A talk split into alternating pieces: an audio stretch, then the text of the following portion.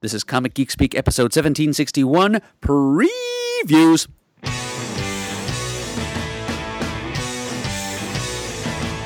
You got it on Wednesday, and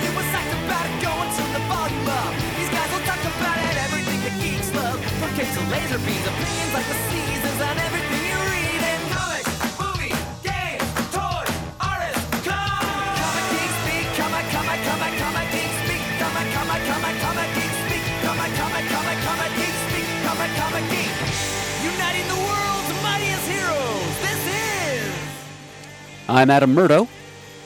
I'm Ian Levinstein. And I'm Chris Eberly. Comic Geek Speak. Murder, it's the first time I've ever heard you heard you squeal. It's thrilling. Like a pig. Yep. Eh, just a little something different. It's like you were going full uh, morning drive time right there. For a lot of people listening to this, that's exactly what we're doing, so why not? Hell yeah. Brothers, your both your voices are a tonic for the spirit. No less so yours for ours, sir. Indeed, brother. Thank you. And uh, as always, let's uh, put on our previews armor. Starting a week with some comics. Um,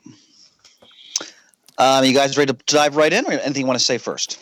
Uh, well, actually, yeah. Well, let's let's get some uh, some logistics out of the way. Let's do it. As uh, uh, the deadline for best of uh, has been extended by one week, uh, and that's uh, we're recording this on Monday the tenth. The original deadline was uh, going to be Sunday the 9th of February, but we have extended that until uh, Sunday the 16th of February. So you'll have until 11:59 p.m. Eastern Standard Time Mhm. to send in your best of suggestions to best of at comicgeekspeak.com. And how many categories is that again, Murd? That is 16 categories, Ian. We do ask that you nominate only one thing in each category in which you nominate anything, and please nominate that one thing in at least eight of the 16 categories, at least half. Yep. And then uh, once we uh, tally up your uh, your votes, all the geeks we can fit into a Skype call. We'll get on said Skype, Skype call and give our best ofs, and uh, we'll go ahead and add yours into the pot as well, and we'll have a nice voting round, and then come back with our final best ofs of the previous year. And a good time will be had by all. Of course. If, if nothing else, Indeed, it's a, indeed. it's a great way to learn about uh, the sort of things that uh, our fellow uh, you know, members of the geek community have been reading in the course of the past year. I know you had some crunch time submissions coming in from people who thought that they were last minute suggesting, but uh, haha, now you're a week early. See, you're conscientious in spite of yourselves. Exactly. You know, Ian, I like that. You know, twirling the mustache, tying the girl to the railroad track laugh you had just there. Well done, sir. ha ha ha.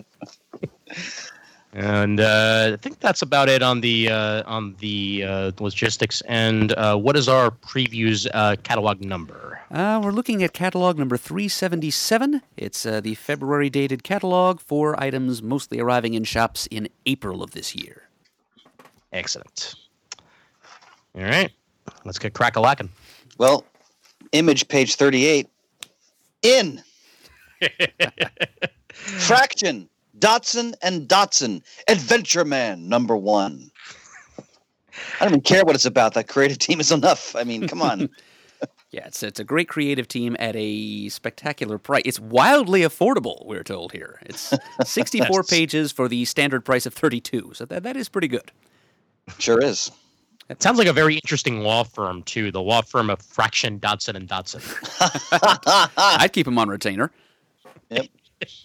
Yeah, it's a it's an adventure comic uh, from from Matt Fraction. So uh, and it looks like with a sci-fi bent or a or steampunk bent bent or both. so I'm in. It sounds like looking at the copy here that it could be a, like, is it a story within a story, or does a character a la the Purple Rose of Cairo jump out of the story into reality? Um, I'm really looking forward to this. I, I, I mean, Matt Fraction is such a great writer, Oh yeah. And you know the Dodsons. My God, let me look at this. Look at the sample art. The next couple pages. Yeah, no, So- their their art just gets better and better, and I I, I really like the coloring on these pages too. Uh, the uh, sort of like the uh, the, the inky coloring uh, adds to the uh, the setting really nicely. Well, and looking at these pages because she's working in looks like a used bookstore.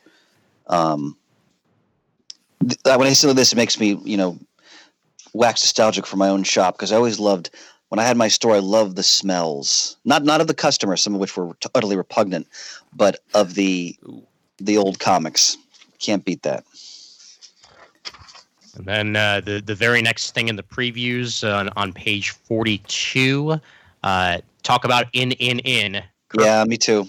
Kirkman, Samnee, and and, and Wilson with uh, the prelude to the new ongoing Firepower series. This is a, a OGN that sets us up for that ongoing. sounds damn good to me. Uh, I, It's only it's only nine ninety nine too. yeah, yeah, it's uh, it, it's it's a lot uh, right right here. Uh, I mean, obviously, you know, co- as comics go up in price, it's nice to see the image uh, sticks to the nine ninety nine price tag for that first trade, and this counts as the first trade. So go ahead and do it. And I believe the first issue of the monthly is coming out on Free Comic Book Day. Yes. Correct. And I've already pre-ordered it, so I might as well uh, read the uh, uh, the prelude to that in the form of this uh, 160-page OGN. Yep. Yeah, sort of like a Shang-Chi Iron Fisty type story being told by Kirkman and Samnee here. And I just said the two magic words for Chris. Well, you know, I just got a little, you know, I kind of gyrated in my seat in a in a non-sexual way, of course, but you know, Oh, yeah, of course. but yeah, I, Ian, you, you you know how to push my buttons. so yeah, I'm I, I mean, I love Samnee's artwork especially, so I'm really looking forward to that. And uh, right. and speaking of people we love, the very next solicitation. Kieran Gillen, Man, image images. yeah, just- they're they're just rolling them out this month. yeah, seriously. Five issue miniseries, so I will wait for trade. But uh, but Kieran Gillen and uh, and Jim uh, Russ Rossignol, I believe. I think I think it's Yeah. Rossignol. Okay. But yeah, this Yeah, is a concept that those two gentlemen have been batting back and forth between them for the better part of two decades, apparently. Um, it was announced at an image panel back in 2015, and now it's uh, finally getting itself into print with uh, art by Jeff Stokely and colors by Tamara Bonvillain.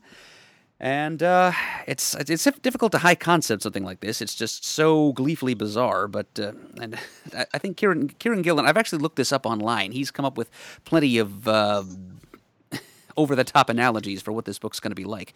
I'm going to go with one of my own making, though. To me, it kind of looks like uh, Game of Thrones if it were set in the fifth dimensional realm of Zerth. It's just. it's it's bizarre in and of itself, and uh, bizarreness, uh, uh, ludicrousness is, is also the it's the within the story. It's the core value of this uh, otherworldly aristocracy, full of uh, loonies who enjoy being loonies for the sake of being loonies. And it's it's Kieran Gillen just ramping things up another notch in terms of storytelling, and also not. It, it's it looks like it's going to be a book that doesn't take itself quite as seriously, even as some of the things that uh, Gillen has done lately. And uh, Gillen is not one to take anything that he does, um, with a few exceptions, entirely seriously to begin with. So this is just going to be fun, and uh, high concept fun at that. And I think I, I'm not going to be able to resist. It, it certainly does look like uh, a an analog from Mxyzptlk, uh, begging for uh, for mercy, uh, saying that I can be ludicrous on page forty seven. So Yeah. it's it's definitely got me intrigued. Yeah, that doesn't work out well for him on page forty nine. Right? He's apparently in this world. He's the boring one. Uh, And as this character says, boring people never change. mhm. But uh, they do get decapitated, apparently. All right, let's continue. Mhm. Got a got a OGN that I'll that I'll shout out on page fifty four, uh, just because I, I like the fact that OGNs are still being made, um, that you know that and should be made more of, frankly, because I like getting the full story in one package. too. Opposed to waiting. Oh, and De- it's De- it's Declan Shalvey. Oh yeah, yeah. Mm. That's that's immediately got me interested. But it's about a Irish gangster on the run after a job gone wrong stumbles upon a young man lost in the Dublin mountains. Injured and unarmed, the unlikely pair must try to evade their pursuers and survive the desolate bog that has served as a burial ground for unspeakable murder throughout history. You had me at desolate bog. It's a great phrase. Uh, another OGN I'm really excited about, which I'll be picking up on page 56. Paul is dead, as in Paul McCartney. John Lennon can't speak. He can't take his eyes off the photo of a car in flames with Paul McCartney's body inside. His friend is no longer here, and that means the Beatles are no longer here either. But John wants to know the truth, and with George Ringo, he will begin to re-examine the final hours of Paul's life. Set the magical atmosphere of Abbey Road Studios during the writing sessions for Sergeant Pepper. Paul is Dead is the definitive version of the legend of Paul McCartney's death. This sounds so cool. Uh, I, I mean, because could I mean, any Beatles fan knows about the whole Paul is dead. Right. You know, play the record backwards, that Mhm. whole thing. Um, and I they're doing a whole, buried ba- ba- Paul, based on I a the whole walrus. original graphic novel on that. I think it's fantastic. So A- And I, I remember I once, like, just out of pure curiosity, not that I actually believed any of it, watched like one of these like YouTube conspiracy videos about about how you know you could tell by the noses that that clearly he was he was you know replaced uh, in you know. and, and I'm looking, I'm looking at it. I'm like, no, that's that's the exact same person. Like, I, I don't know, I don't know what the hell you're talking about. But all right, remember, we live we live in a world where some people still think the Earth is flat. So yeah, you know, Yep, the art the art looks fantastic. By the way, definitely, yeah, like the uh, the painted look of it. So you know, I, I remember Jamie D always loved the, the graphic novel The Fifth Beatle. I finally read that a couple years ago. I mentioned it on the air when I did, but that was magnificent. About you know uh, Brian Epstein, the Beatles' ill-fated manager. Mm. So I'm looking forward to this. Now, the next page. so unprecedented. So Kieran Dwyer, uh, collection of satirical cartoons. So if you're a supporter of President Trump, but you haven't gone all the way and you still retain, you know, the you still retain the ability to appreciate satire on all sides of the political spectrum, and I, I'm sure you'll appreciate this. If, if you have gone all the way, and you're probably going to find this offensive. Yeah. Um, I mean, I'm thoroughly enjoying the few cartoons they're showing here on pages 58 and 59. So, Old, old school political uh, commentary Yeah. humor. Yeah. I mean, every politician, as far as I'm concerned, deserves to be ridiculed, regardless whether it's the right or the left, whether you support them or not. Because it, if you if, if if a politician advances beyond satire, I find that a very dangerous situation. So, Mr. Dwyer, by all means, continue. See Joe Biden and some of the weird stuff he said this week. Anyway. Oh, well, Biden, Biden, you can't even you can't even make that stuff up. It's just Uh, well, I, I mean, unless unless he does well in South Carolina, I don't think Joe will be around for much longer. But we'll see how that plays out. All right, what else we got here in image? uh, Merge, you got anything? Uh, not really. Nothing that's not a continuation of an arc or a series. Yeah, I mean, I, I just, you know, I, I have to check every month in the S section. It's not there yet, What? Wh- wh- whatever do you mean, Chris? Yeah, what, but- what could you possibly be referring to? but I'm patient because I know it'll return eventually. Oh, you know it'll be on the front page of previews Yeah. returns. I mean, there, Yeah. there's no way you're going to miss it. They're going to have a splash page. They're going to have preview pages. It'll be Yeah. it'll be a, a welcoming return. Yes. Uh, I'll throw out uh, that uh, issue five of five of uh, Greg Rucka's The Old Guard Oh, Slide uh, is coming out uh, this month on page 75. Uh, so uh, anybody who's been waiting to see that, uh, you know, finished and collected, uh, a trade will be forthcoming. And that's going to be on Netflix, I think. I believe so. Yes. And uh, Charlie Charlie Theron is the. Uh, yep, Netflix is the lead. Mm-hmm. Can't Yep. wait to see that. Um, I want to point out on page uh, it. It's not a page number. It's right before the Dark Horse section. So I read about this in the last issue of Criminal. Brubaker and Phillips' next work is just called Pulp, May 2020, and it incorporates a pulp western character. What else needs to be said? Look, look at. I mean, when I see those two names, it, I I buy it without even without hesitation, without without worrying, without inquiring. But the fact they're doing something with a western theme, although I think I think it's kind of a story within a story type of thing, if I remember correctly from uh, Brubaker's comments in, in the criminal uh, back pages. But look at that artwork by Phillips. Oh, I might just be on board for that too. ooh, Murda, I'd love to discuss it with you. Wonderful. All right, all right, Dark Horse. Dark Horse it is. And uh, we start off with uh, page 86 Spy Island, a Bermuda Triangle mystery. So, anybody's looking for a good mystery, this might be up your alley. She has Chelsea Cain as the writer with uh, Elise McCall on art. And Rachel Rosenberg uh, did the cover there. Very haunting cover with the uh, the skull in the background. Uh, but uh, super. That's a great cover. Oh, amazing! Classic paperback super art. spy- Stationed on a tropical island, and her mission is to keep an eye on things. Her problem: the island is on the lip of the Bermuda Triangle, where anything can happen. Her other problem: this particular island is a den of intrigue, populated by spies, tourists, and even villains set on global domination. Sounds like fun people. Sure does. All right, the next page. Wow. Wow. The Last Night of St. Hagen, a World War II thriller and the beginnings of Nazi occupied Poland. First of all, the writer is Mike Mignola, co writer, and artist Andrea Mutti in immediately. A wily Polish spy pursued by a group of Nazi enforcers flees to the small town of Torin. The year is 1939, the beginning of the German occupation and he carries important information for the resistance. A bullet, a tomb, and, and a ghost, perhaps even God, have their own plans for the spy, and they will involve the mythical Crusader knight Saint Hagen. Oh, I can't wait to try this. Anybody who knows any of the basic history of World War II knows that few countries suffered as much in that conflict as Poland did, and uh, I'm interested to see how they address that here. All right. And then uh, very, very next there, uh, for anybody who's a fan of Alien, just in time for Alien Day, April 26, 2020, an adaptation of the original screenplay for the movie Alien.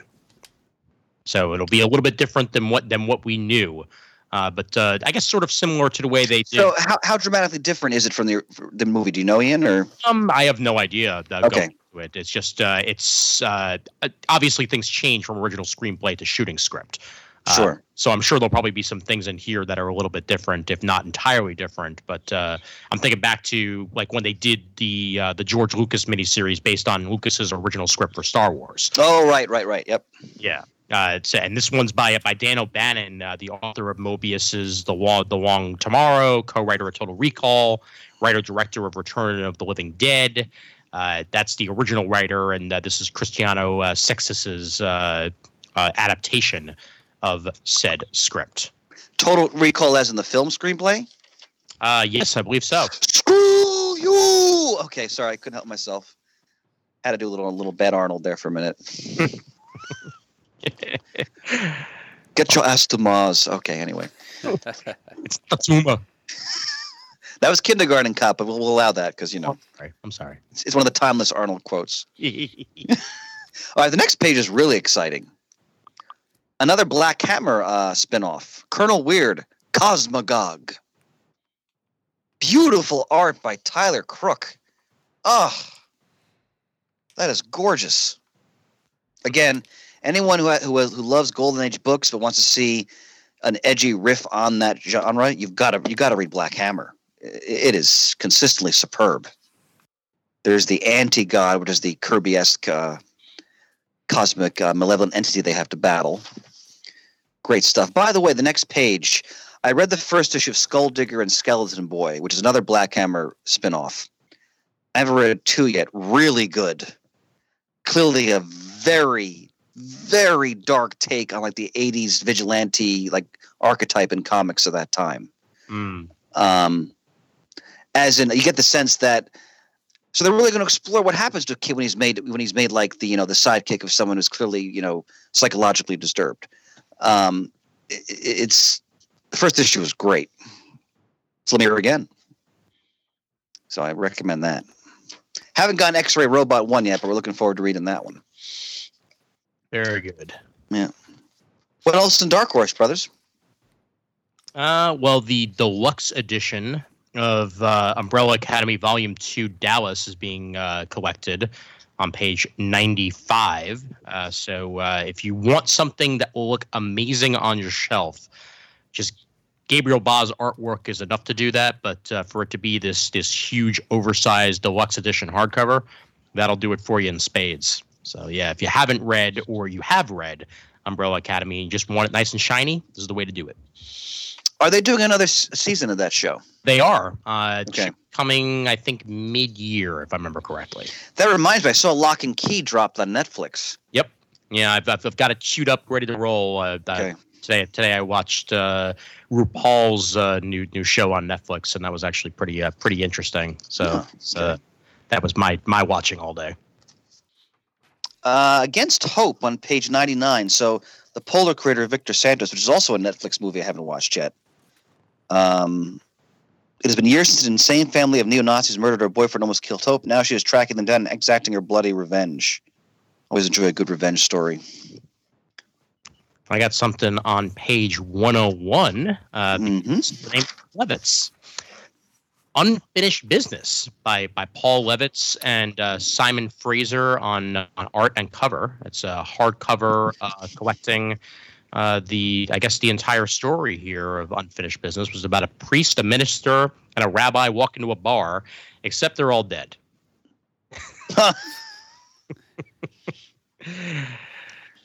so that's that, that that that has that has me very very interested. Yep, and it's not a zombie apocalypse story, which actually Nope. retains my attention that much longer at this point. Indeed. Yeah. uh, yeah, Always nice to see Paul Levitz's name on anything. Definitely. Oh, he's a, Just one of the one of the legends of the industry, and creatively and ed- editorially. as soon as this comes out in softcover, it'll get a second look from me. Ah. I'm good with Dark Horse. What else do you guys got for it? Well, page 104, I'll bring up uh, for any of any of the video game fans out there. One of the most striking video game series that's come out in the last uh, 20 years, I'd say, is The Last of Us, and uh, this is the uh, the art of Last of Us 2, uh, and just the the the the amazing like post-apocalyptic scopes that they that they and, and landscapes that they created for this game uh, are breathtaking, and to see them in their original art form uh, for you know for anybody who's a fan of the series, this is this is worth picking up uh, if you're willing to spend the cheddar on it. It's uh, forty bucks, so I'm sure it'll be discounted uh, uh, you know in multiple places. But yeah, Last of Us Part Two hardcover and deluxe hardcover available for any of you video game fans out there. All right. Ian, we always appreciate you uh, giving those recommendations on books based on other media that Murd and I wouldn't be familiar with. Mhm. Oh, good. It's what I do. Murd, you got anything else for Dark Horse? Uh, one more thing on page Let's hear 115. it. Um, a new uh, paperback edition of uh, uh, a series uh, called Bandette, uh, produced by the husband and wife team of Paul Tobin and Colleen Coover, uh, who also gave us Banana Sunday about uh, a girl and her apes.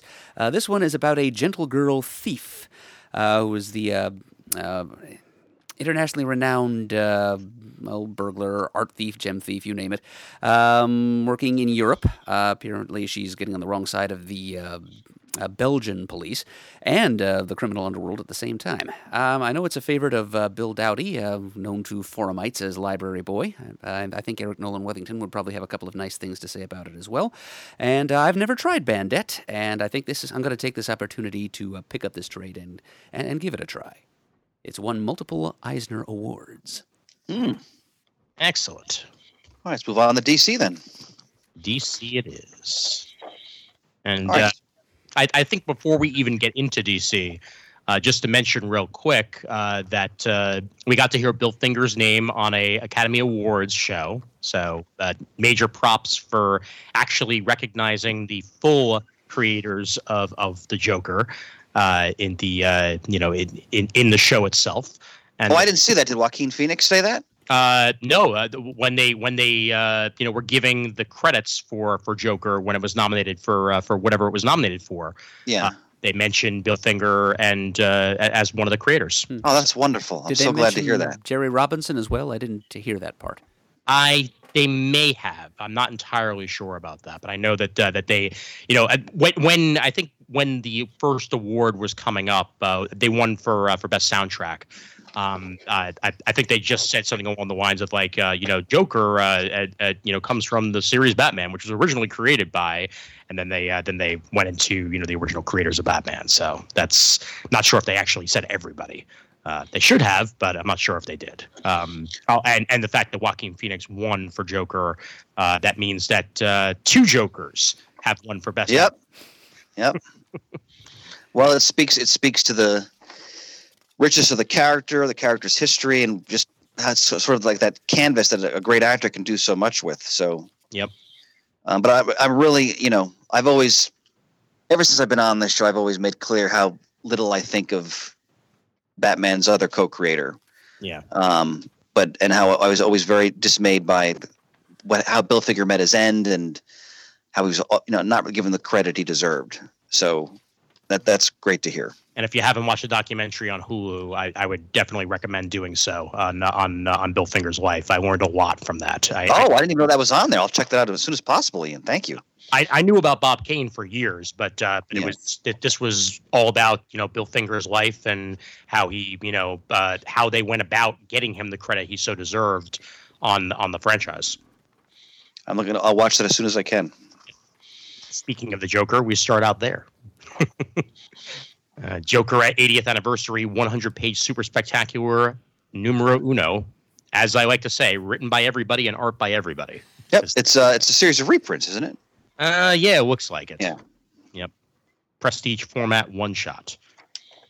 The next page we have the same format for uh, Catwoman. Yep. Yeah.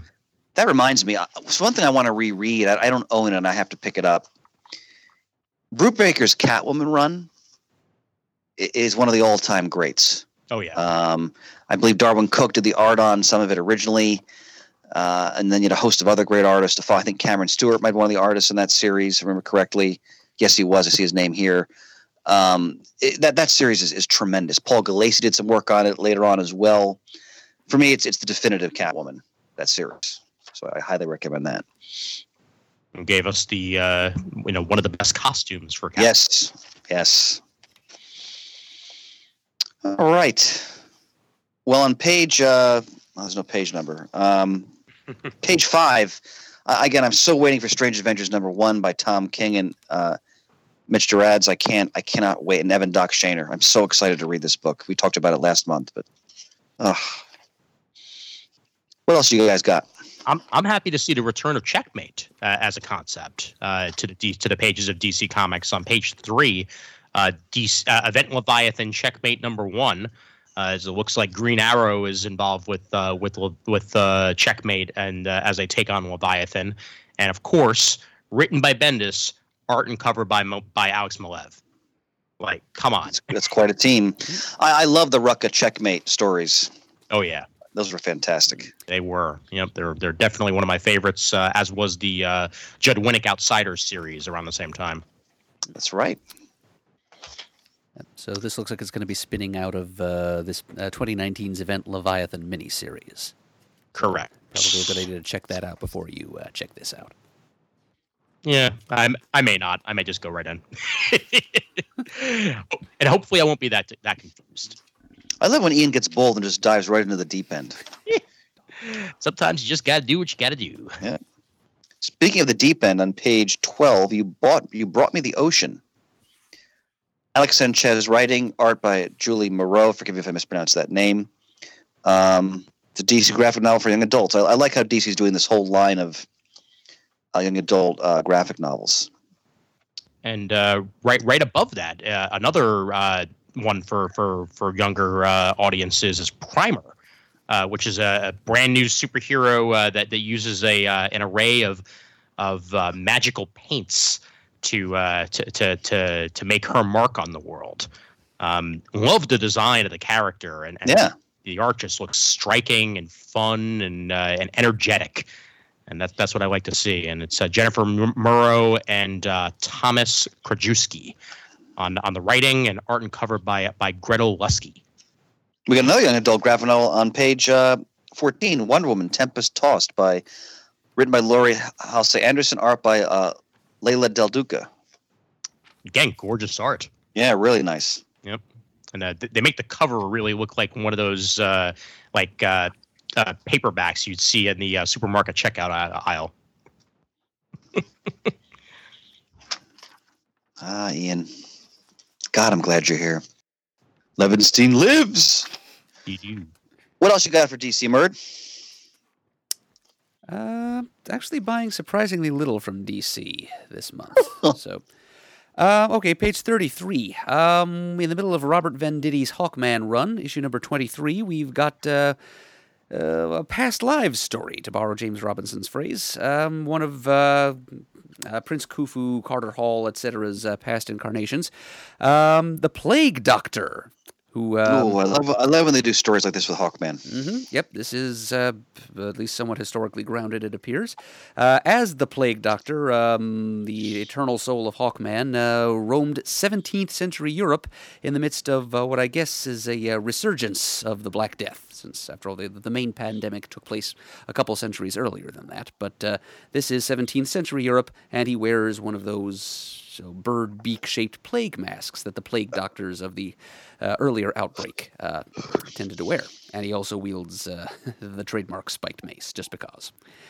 So, yeah, this is happening in the middle of all this uh, uh, DC in- infected stuff that's been going on. Uh, in the present day, Hawkman is uh, being possessed by the Sky Tyrant, who I guess is the dark multiverse uh, analog of himself.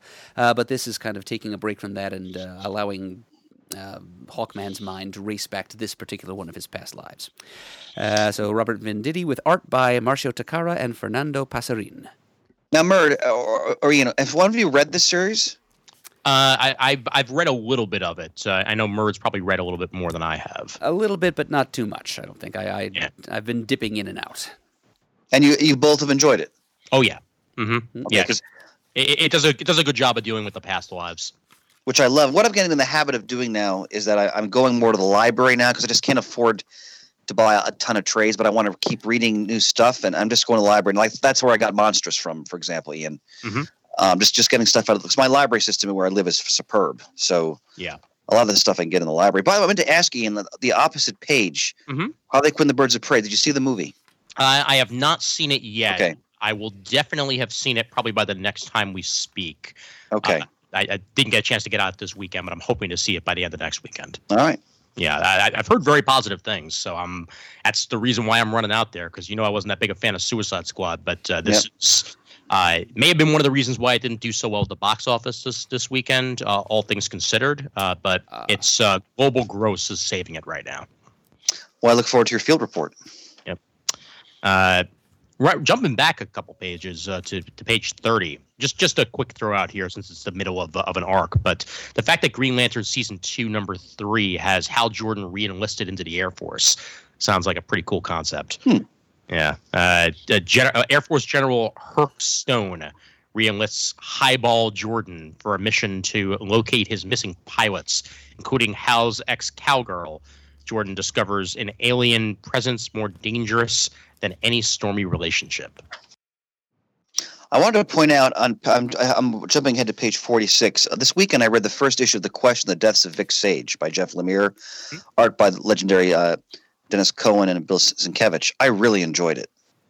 It's an interesting take on the the question. It, it also weaves Richard Dragon into the story, um, and it's it's kind of challenging a bit the question sort of black and white view of things and how he goes about his his his adventures and, and his alternate life as as a as in this case as a, as a television uh, journalist. Um, you know, I, I really revere Ditko's work. I do not agree with or sympathize with his objectivist philosophy, um, nor do I even think that it's grounded in really in reality. But um, I'm interested to see what how they're doing with the, the character here because I've always been intrigued by the question. I, I've only read a little bit of the character, but this first issue of this miniseries really really struck me. Now, do, does it lean heavily upon the question being a mythical character himself, or is he just involved with myth with mythicism? Uh, based on the first issue, Ian, it's it looks like they may be leaning towards the former. Okay. Um, I, again, I've only read the first issue, but there's some there's some some elements of the plot lead you to believe that that it might be geared towards the, the former of what you said. Right. We'll see, but I, I I dug it. Fair enough. What else for DC J Brothers? Uh, page 40 introduces to the Legion of Superheroes Gold Lantern, Monster Boy, Doctor Fate as members of Legion of the Superheroes. So I, I would love to know what the heck Gold Lantern is. and and uh, hopefully the pages of Legion of Superheroes will tell me so. I think uh, Morrison introduced uh, a Golden Lantern character from a, a parallel universe uh, sometime during 2019. Something tells me this character has nothing at all to do with that. You're probably right. Yeah. And, you know, these are some neat ideas that uh, Bendis is throwing against the wall. But again, the complaint I keep registering about this Legion series is I don't want it to be too closely tied to the goings on in superheroics in the 21st century. I don't want this to be Justice League 3000. We've already had that. Uh, the Legion is the Legion and should remain so. So I don't want him cluttering it up with too many other legacy characters. Fair enough. Okay, I'm jumping ahead a bit because the, the, the images struck me. On page 56, Ian, are you reading the Terrifics? No, I'm, I- I'm not. I think I have at least like two or three volumes uh, that I, that I bought through Comixology sales, but I haven't gotten a chance to. Okay, because the cover is it's a fantastic retro cover. Um, on, on this is on page 56, the Terrifics number 27. See. Oh yeah! Wow. Ooh, that's That is a great cover. yeah. And, and Wow. it is it is G- Gene Luen Yang uh, writing uh, the series still, so that's uh, plus it's got the uh, Tom Strong and, and his family involved. Yep. But I feel like I'm, you know, back in the bronze, early copper age looking at that cover. That is a beautiful cover. Yeah, that's that's really pretty. All right, what have we heard about Wonder Woman Dead Earth? Because it's getting quite some real accolades here on the, on the copy page. Anybody read this? No, No. I, I I have not.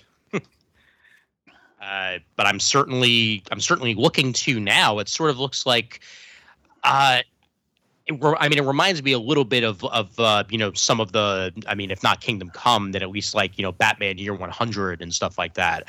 Uh, where you know set in the far future and and dealing with uh, with characters that we already know. That's a very striking uh, cover image, though. There, Oh, it's gorgeous. Yeah, Da- Daniel Warren Johnson writ- writing an art. yeah. I'm I'm definitely gonna pick it up when it's all collected. That looks damn pretty. Let's see what else we got here. I jumped way ahead, so anybody wants to jump back, please feel free. Oh, that's fine. Uh, looks like we're uh, we're crossing over with Action Comics in uh, in Young Justice on page sixty, uh, as uh, it's Young Justice versus Star Labs, and what happens when a universe reboots right under you. Do Connor tell. is about to find out. so, And and great importance that co-written by David Walker. yes, yes, Wow. that's that's that's something. Yeah. I wonder if that means he's going to be taking over at some point, or whether he's just helping out Bendis. Well, this is a series I got to jump in on trade because I only read issue one, but I, I'll, I'm going to get the trades. But I'm a huge Walker fan. I mean, everything he's done in recent years. I talked about Bitter Root in our last episode, so that's exciting. I'm- so glad to have characters like Young Justice actually remember, you know, what once was. You know, that's it's making me happy. I, I don't know. It's it's it's it's just it, it further ties to what came before. You know, New 52. Now, when you say they remember, they that means they remember the DC universe before the New 52. that's what has been heavily implied. Yeah, they Okay. haven't full details yet, but uh, essentially. The version of Superboy that that you see here is indeed our original version of Connor Kent, um, and basically because he exists, that's enough of a tether to Gotcha. remind everybody that Young Justice happened, and that's basically how the team winds up, you know, becoming a team and remembering things in the first place. So in the story, you don't have to go into too much detail, but Yeah. do they explain like how he gets back to them and where he was and all of that, or yeah, okay. uh, the, the the entire Gem World arc uh, ties into you know how Connor got where he did and and exactly you know how he disappeared in the first place. So no? I look forward to reading it. you'll get those within the first six issues. Oh, great. Yep. Because I, I know at least one trade is already out. So Uh, it is, yeah, and I think I think volume two is. Uh, pretty close to solicitation since uh, this is issue 15 so it, it, if it hasn't been solicited it, it, it will be soon Check out right. uh, page 93 for your answer. well there Ah! good old Murd. right on, Murd. Right on. All right, gentlemen, what else want to look at here? Uh, don't really have anything in the Joe Hill section uh, at the moment. Uh, Books of Magic Magic continues as as does the Dreaming. And yeah, I think I'm I think I'm pretty much in in the facsimile editions right now. And I'll, I'll bring up that uh, I guess as part of the celebration of Catwoman and uh, and Joker, they have facsimile editions of uh, of DC Superstars number seventeen, and in introducing the debut of Huntress and uh, Detective Comics 475, uh, which is uh, uh, the Joker, uh, one of the the Joker fish story is. It's Marshall Englehart and Rogers, classic stuff. Oh yeah, yep. So looking forward to those being back on the shelves, and uh, I, I do dig the fact that they reprint the ads and everything. That's that's a Oh nice yeah. that affects similes. And I mentioned on the next page that's one of the, the Brubaker Catwoman run. Here's for a dollar Catwoman number one. Mm-hmm. I mean, come on, Brubaker, Cooke, and Allred. I mean, Yep. You know, And and they're reprinting Checkmate number one since since we mentioned that before. oh yeah, that was an excellent series. Oh, yeah. excellent. In fact, I just um, Jesus Sai- Saiz. I think he's the new artist on Star Wars. Ah, I think he is, and if he is, his art is as amazing as ever. I'll talk about I'll talk about the book a little bit when we get to the Marvel section. Yep. Uh, I'll point out on page 77 the uh, Crisis on Infinite Earths Arrow Arrowverse Deluxe Edition, uh, collecting together all of the uh, the Crisis on Infinite Earths uh, stuff that I guess was in that 100 page Giants uh, collections, all into one package. So you'll get uh, Crisis on Infinite Earths Giant number one and two, and a monitor's worth of behind the scenes extras. Okay, I have a question on page uh, seventy nine. So Doomsday Clock is done, right? Yes, it is. Thank God. Okay, so this is part. They've done a part one hardcover. This is part two, and that collects the whole thing. Yes, it does because they like taking your money. Okay, because so I'm, I'm just going to wait for the one inevitable one volume. I I, I want to read it. So because I only read the first couple issues. yeah yeah no I, I'm refusing to buy anything until we actually get a a, a full twelve issues because that's that's that's just that, that's nickel and diming people. It's it's it's not cool. I just don't buy it. That's all. exactly. I, I Um, buy it digitally. if anything. uh, page eighty. I always love to like to see when they do tributes to Sergeant Rock, one of the all time great uh, war comic characters. And I mean, DC has always been the, one of the leaders in war comics. Um, this collects a lot of his classic stories. I mean, Robert Kanigher was a key Sergeant Rock writer. Uh, you got stuff by Joe Simon, Kirby, Ennis, Will Eisner. Christ, amazing. Joe Kubert, Joe Simon, Jack Kirby, Toth, Kudera, Russ Heath. I mean, this is that's great stuff right there. So, highest recommendation. Um, it's, it's DC Goes to War, so it's not just Sergeant Rock. I apologize, I misspoke there. It's it's it's it's, it's a variety of classic. They got Enemy Ace in here, Army at War, Boy Commandos, Weird War Tales, GI Combat, which is the Haunted Tank. It's all great stuff. So And the Losers Special Number One, which is a special crisis crossover. yes, it is Bird, fantastic. Yeah, that's that's Kirby. Oh, actually, I shouldn't say if that's Kirby or not. I, I misspoke. I don't think he actually did that one. Uh, no, he didn't do the special. No, he did not. It was written Yeah. by Kanigher. I know that. I'm, I'm less sure Yeah. about who did the artwork. Have either have either of you read the Martian Manhunter Identity series uh, that's being collected on page eighty three? I have not. Uh, let me take a look. I have not. Okay, because it's Steve Orlando, so that that immediately you know cat caught my eye there. Um, it's uh, all twelve issues of it, uh, plus a gallery of behind the scenes extras as, as usual. When did this series originally uh, p- publish? I, I feel like it's somewhat recent. Uh, I'll have to double check that. Because Uh, I always found the Martian Manhunter a very compelling character, especially when they explore, um, you know, his ties to Mars and how that haunts him, and him trying to fit in. And so I, I may, this might be a lot like a book I got in the library, for example. yeah, yeah. Looking it up, actually, uh, the the series started in 2018, so yeah, it, it is very recent. I wanted to mention on page 84, and I was remiss because I got the OGN when it came out some months ago. Um, Six Days, the incredible story of the D Days Lost Chapter. This is wonderful. Um, it's based on a true story written by Robert Venditti, uh, Kevin Maurer, and art by uh, Andrea Mutti. Um, it's about a some U.S. paratroopers. So when, when D-Day happened, the night before, they dropped thousands of of paratroopers uh, behind German lines to you know to try to seize key road junctions, bridges, etc., to, to pave the way for the forces advancing from from the beachhead. Um, and and uh, this group of, of paratroopers were dropped. It was a misdrop, so they're f- further behind German lines than they, they were supposed to be, and they take shelter with some French villagers who, who try to help them, and you know German troops assault the village. It's it, it was really well done, so I recommend that. Excellent war comic. Uh, Stargirl by Geoff Johns, trade paperback on page 86. Was just going to say that myself. Yep. Uh, Yeah. Happy to see that being collected. It's uh, first 14 issues of the Stars and Stripes series, plus J, JSA All Stars number four, and the stories from uh, DCU Heroes Secret Files.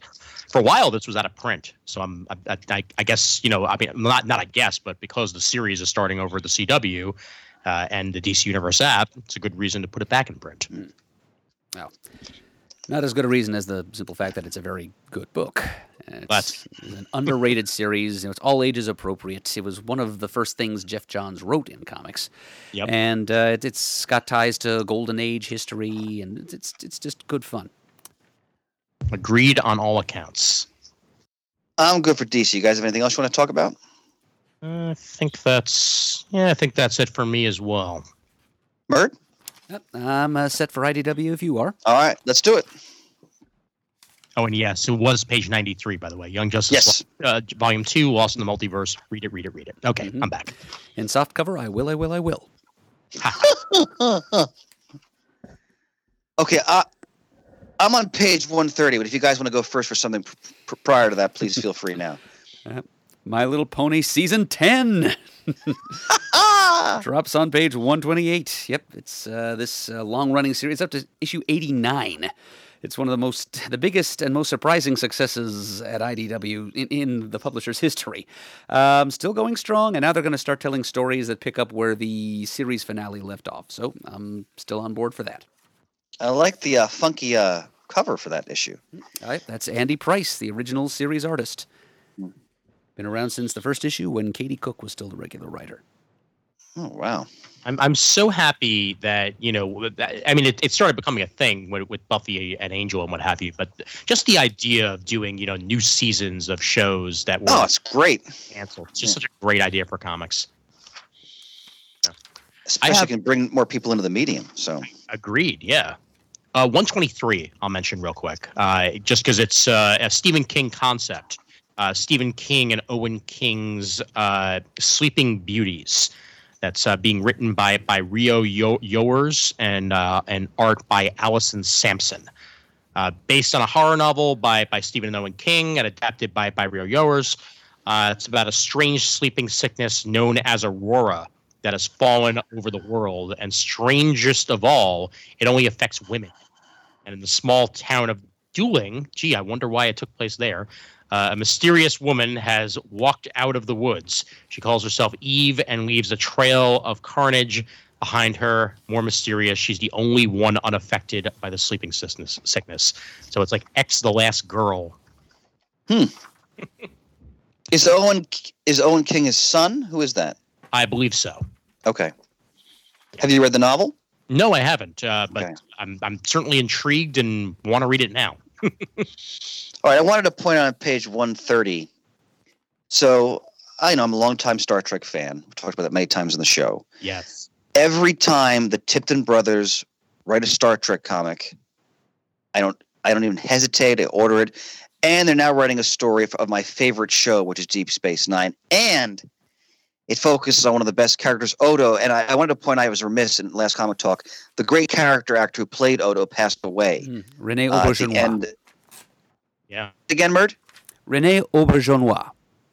I was counting on you to pronounce the name properly because I know I was going to butcher it. Um, you know, he was in Benson. He was in tons of movies. He was a very well known uh, character actor, but his his performance as Odo w- always compelling, always haunting in many ways, and, and you know poignant. And I'm so thrilled to see they're going to take on the Deep Space Nine characters here with the Tipton magic. So, really excited to read that on page 130. If if you have not seen what we left behind, looking back at Star Trek, Oh, I want to get that. Oh, uh, it's it's magical. It's uh, they in the course of the documentary. Uh, the writers gather together in a room and theorize what would have happened, right? what would have happened in the very next episode after everything ended. Um, Now, is that a, can you can you only get that on DVD? you can, I, I believe it's, I believe it's streaming for rental. Um, if I remember, Amazon? I, am gonna check right now to see whether it's available for rental or purchase. because I really want to see that. Yep, Prime Video has it as a rental. Yep. because I think except for um, uh, Avery Brooks, everyone was on. Everyone comes back to talk, right? Exactly, and and you can actually sort of blame Shatner for Avery Brooks not coming back because uh, the documentary that Shatner did on the captains Yeah. Brooks was not very happy with the way he was painted in that, and and has since decided not to really partake in any documentaries. Wait, I've never, I've never seen that. What happened? I he he he picked some really zany quotes from Avery Brooks, and it kind of paints him to be a little bit loony. Um, which, which, which what I've heard, he kind of is at times, but uh, okay. But yeah, uh, he wasn't too thrilled about that. Okay. I'll have, I'll have to, I've never seen the captains. I mean, I've, I've know of it, but all right. they use file footage for Avery though, so they do actually uh, include some interviews with him that have been done in the past. I like In the past. Okay. Well, I'm looking forward to that. Thanks, man. Yeah. All right. What else for IDW, brothers? Uh, page 131, uh, Star Trek Picard countdown. Since we're talking about Star Trek, might as well do this because I saw some uh, preview artwork from it, uh, and I've heard some reviews about it, and it looks like it's really damn good. Um, and I want to know what happened before the series of, of Picard started. And this is going to be a, a, a good way to do so. It's uh, co-written by Kirsten Beyer, who works on the on the show, and Mike Johnson, and amazing art by by Angel Hernandez. Um, so yeah, I'm I'm completely in. I I, I got to read this when it's co- I got to read this co- this collection. 100 percent available in June. It's gonna be in my hands. Let's see here. Plus the the cover for Star Trek Year Five. Yet again, Oh, it's so good. the oh best covers in in comics are coming from Star Trek Year Five. Yeah, they really are amazing. That it's design sense. That they incorporate the the, the Klingon sigil there. Yep. Wow, I- I'm looking forward to uh, the. They haven't come out yet, but the Spock uh, Valentine one shot that we talked about, and the J.M. DeMatteis one shot with Khan. So Yep. Uh, let's do Star Trek again on page 142.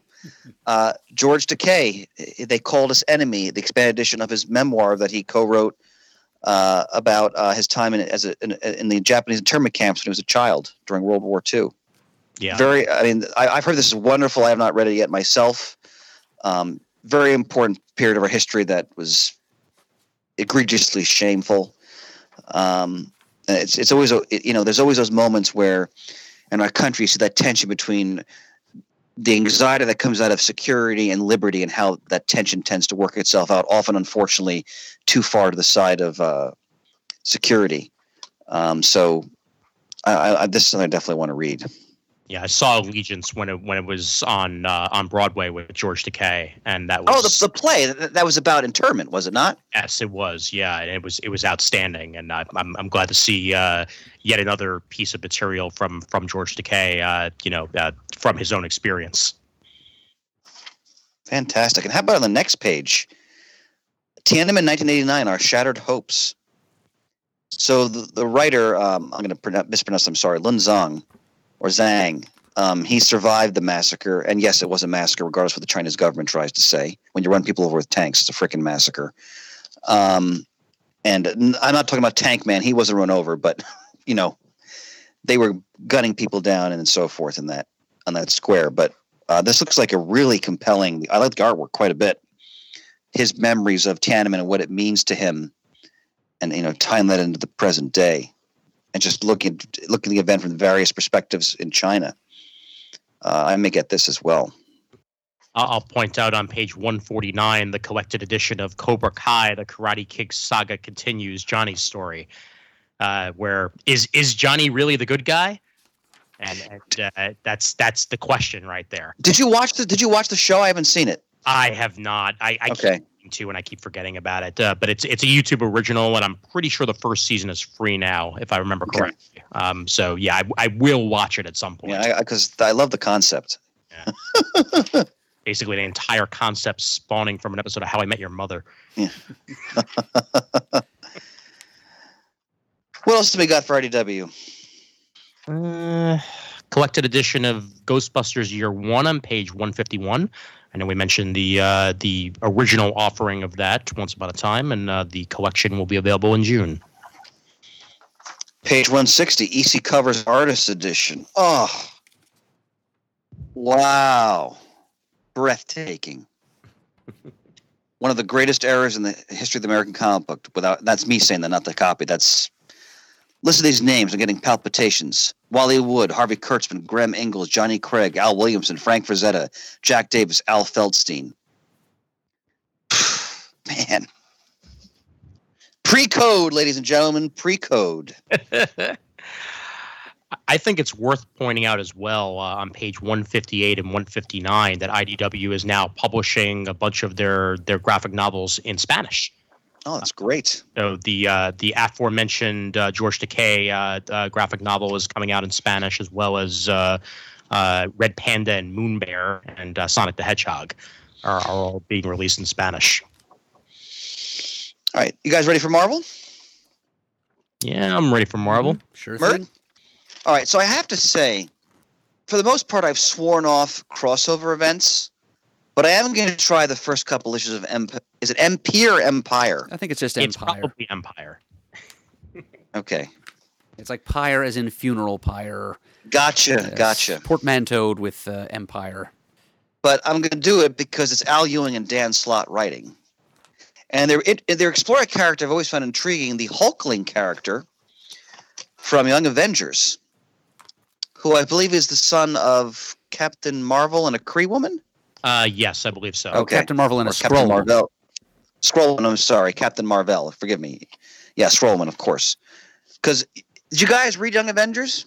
Oh, yeah, that, that so good. That series was fantastic. every version of Young Avengers was Yeah. excellent. And Uh, the ch- the Children's Crusade was great. Yeah. All great stuff. mhm. Gillen's uh, run on, on Young Avengers as well with McKelvey.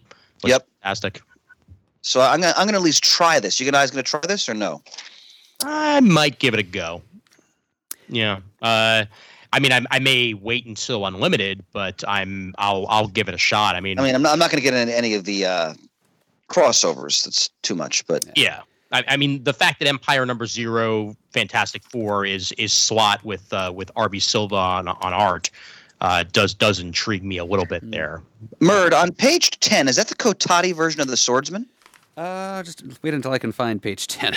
Again, they're Sorry. not being very forthcoming with their numbering. Um, you know, there's an excellent chance that that is who that is. I've- I've- or it, it could be, well, there are a few different green skinned individuals on this page, but uh, I, it, it it could be. It could be. Well, it says here in the new green area of the moon, the Kotati are waiting with news of a terrible enemy that can wipe out both them and humanity itself. The celestial Messiah has returned. Interesting to see Hulkling uh, crouched for uh, prepared for action there with the other heroes when uh, he's he's kind of at the center of this invasion.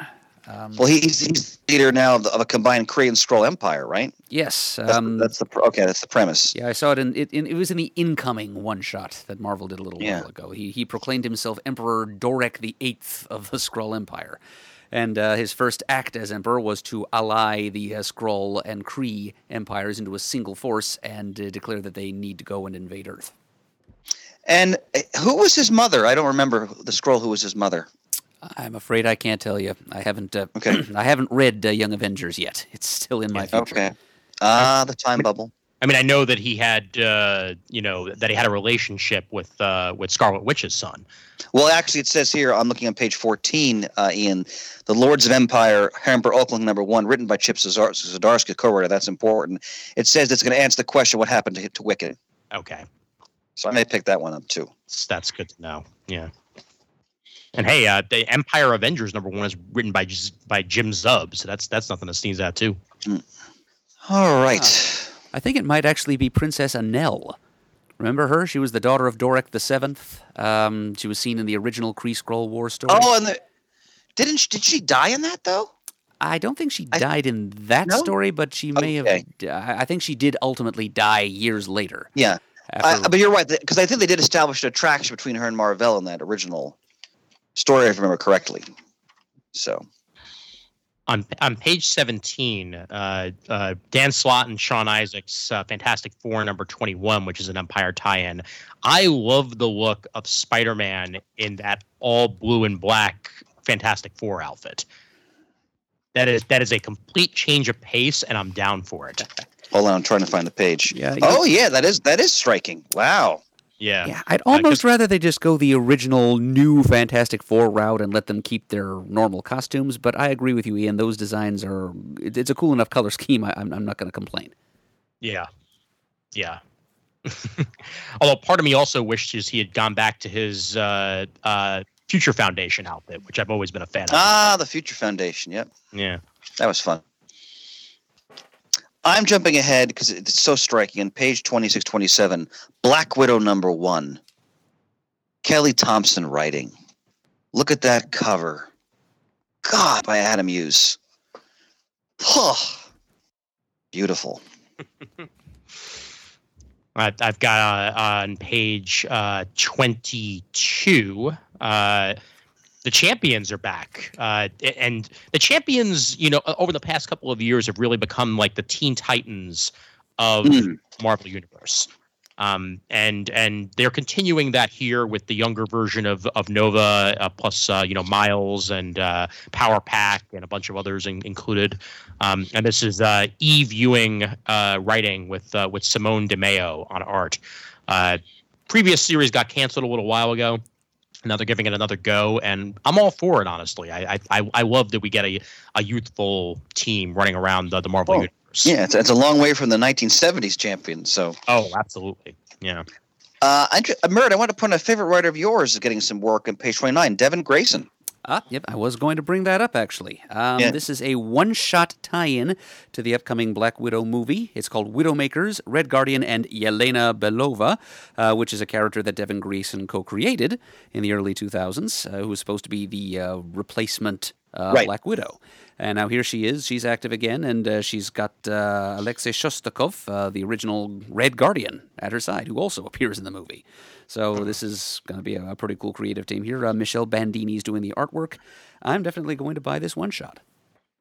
And if you want to catch up on Black Widow history, uh, if I may so humbly say, listen to our Black Widow spotlight. But more importantly, pages 30 and 31, they're doing a lot of uh, True Believer reprints here.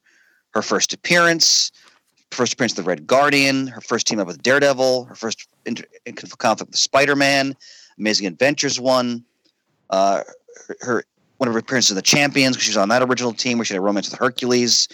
When she joins the Avengers briefly in Avengers 111, uh, Taskmaster appearing in Avengers 196, Marvel 2 and 110 with Black Widow and the Thing, and as Murd mentioned, Black Widow 1 by Grayson, and I is J.G. Jones, I think, and Yelena Belova in that issue. All great stuff.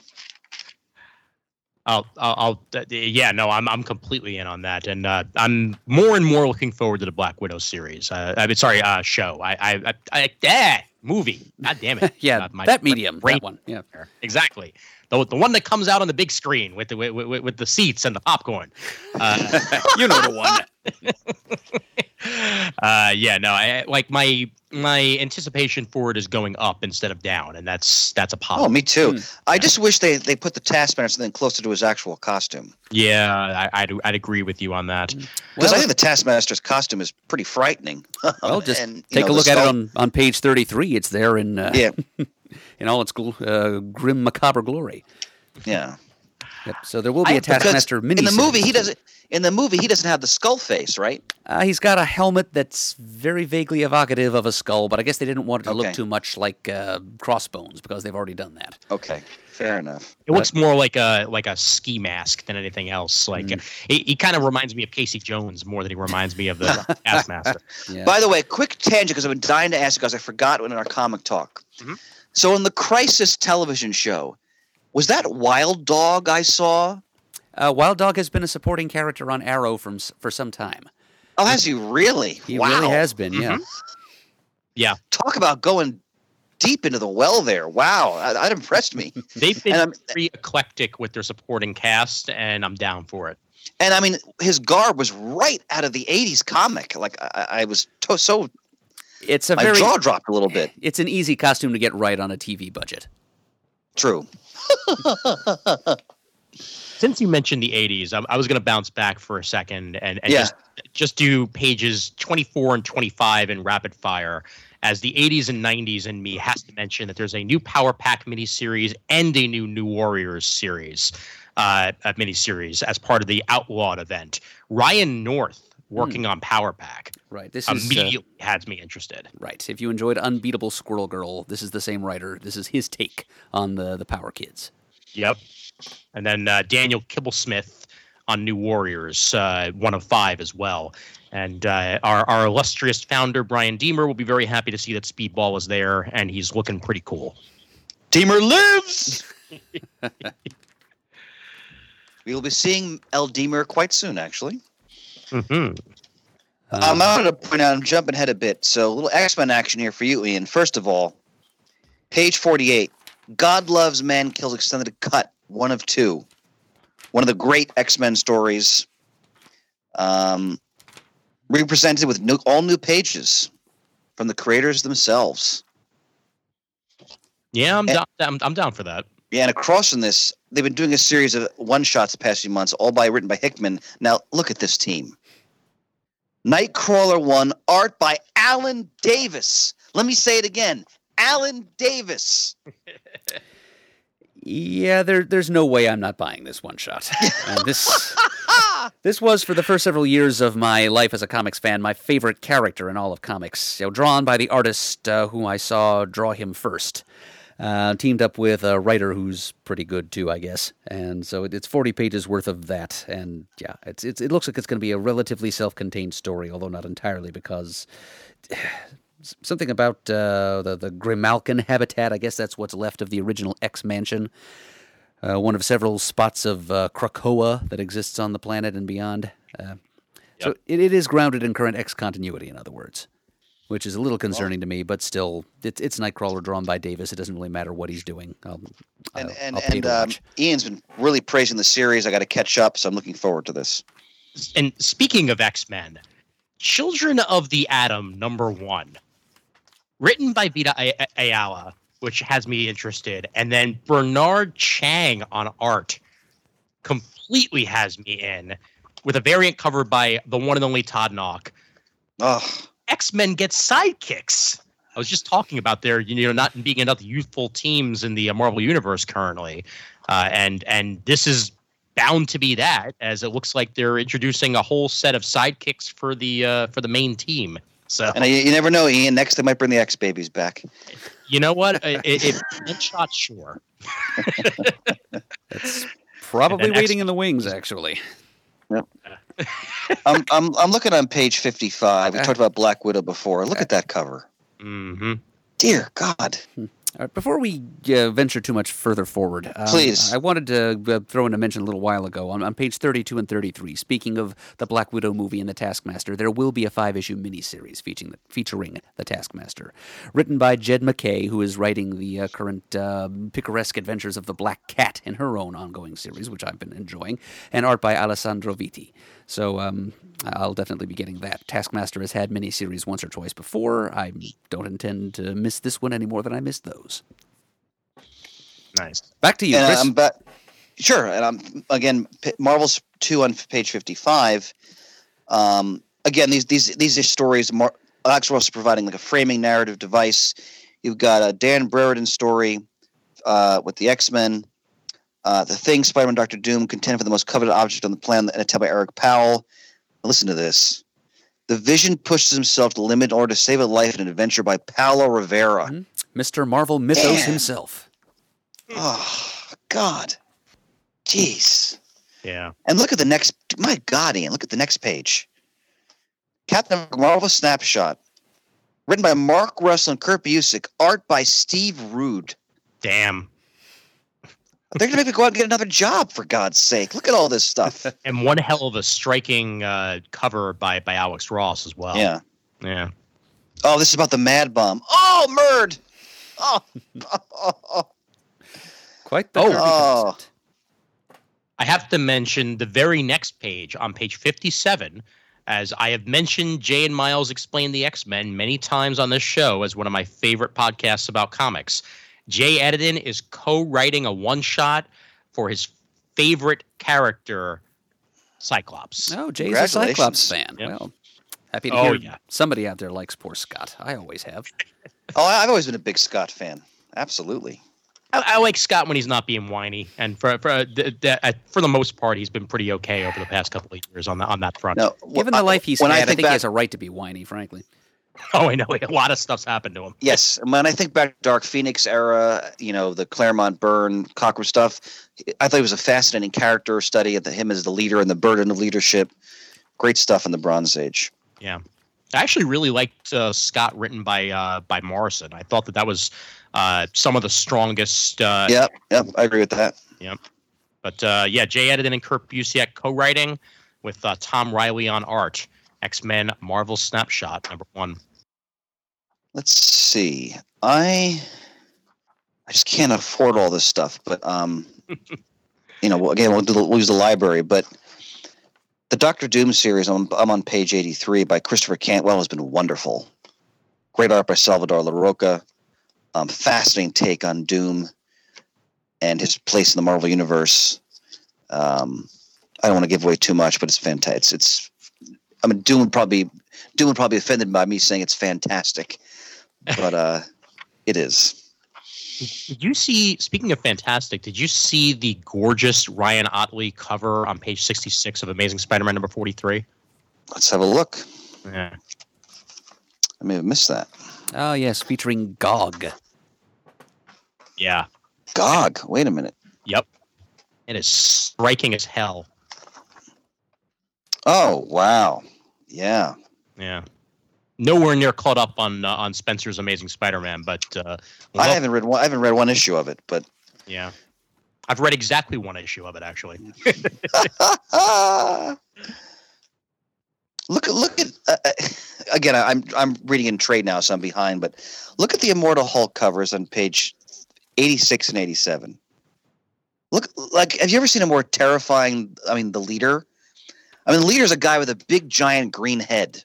Okay, it's ludicrous, but look at that image. Ah, what they're doing with this character. I mean, th- this this is easily one of the greatest arcs in the history of the Hulk. Period.